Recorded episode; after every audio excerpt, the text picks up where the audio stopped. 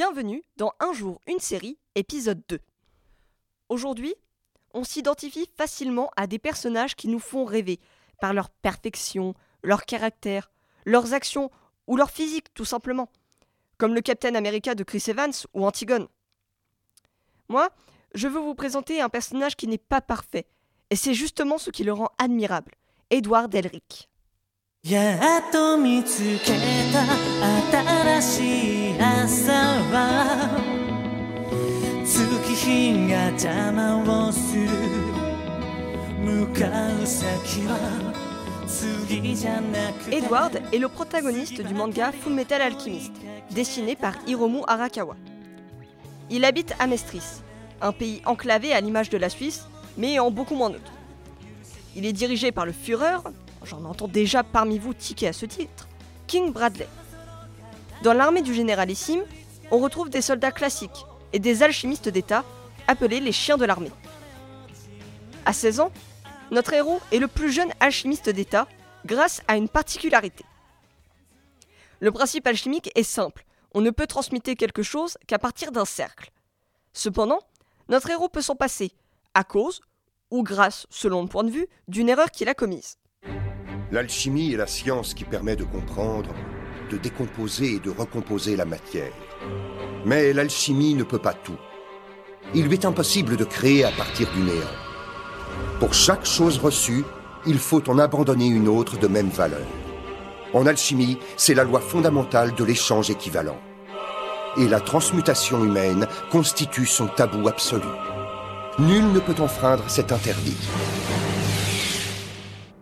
Pour avoir brisé cet interdit, vous l'avez compris à ce stade, c'est même plus du spoil, nos protagonistes, car Edward l'a tenté avec son frère Alphonse, ont perdu quelque chose. Le premier, sa jambe gauche, le second, son corps tout entier. Pour sceller l'âme de son petit frère à une armure, Edward sacrifiera son bras droit.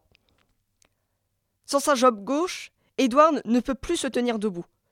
Pour autant, ce n'est pas ça qui va l'empêcher de se relever. La claudication est une entrave pour le corps, non pour la volonté. Cette citation d'Épictète est tout à fait à propos.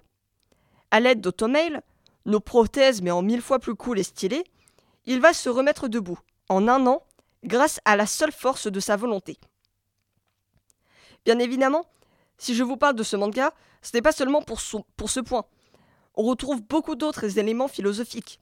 Le rapport de l'homme à l'homme, le rapport à la vérité, la mise en avant de la démesure de l'homme qui veut se comparer à Dieu, euh, ses péchés capitaux, mais aussi sa place insignifiante dans l'univers. Bonjour Pascal.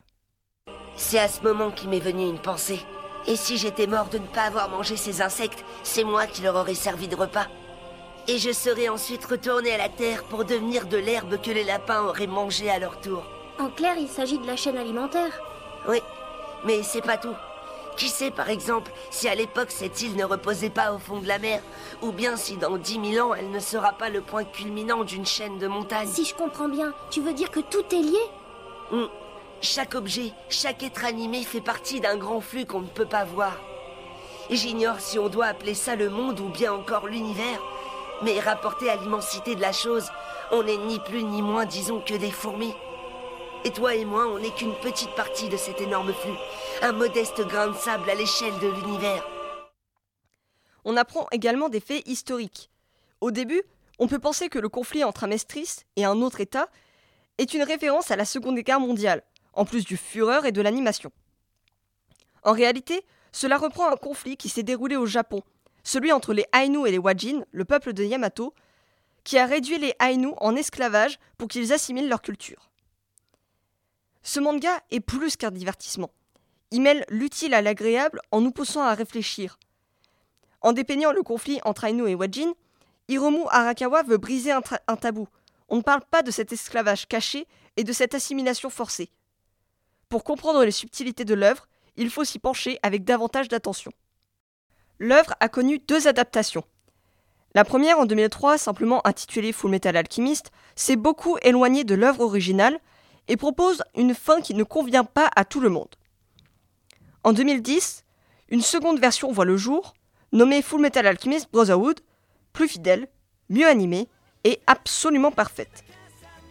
En prime, vous pouvez retrouver le manga au CDI.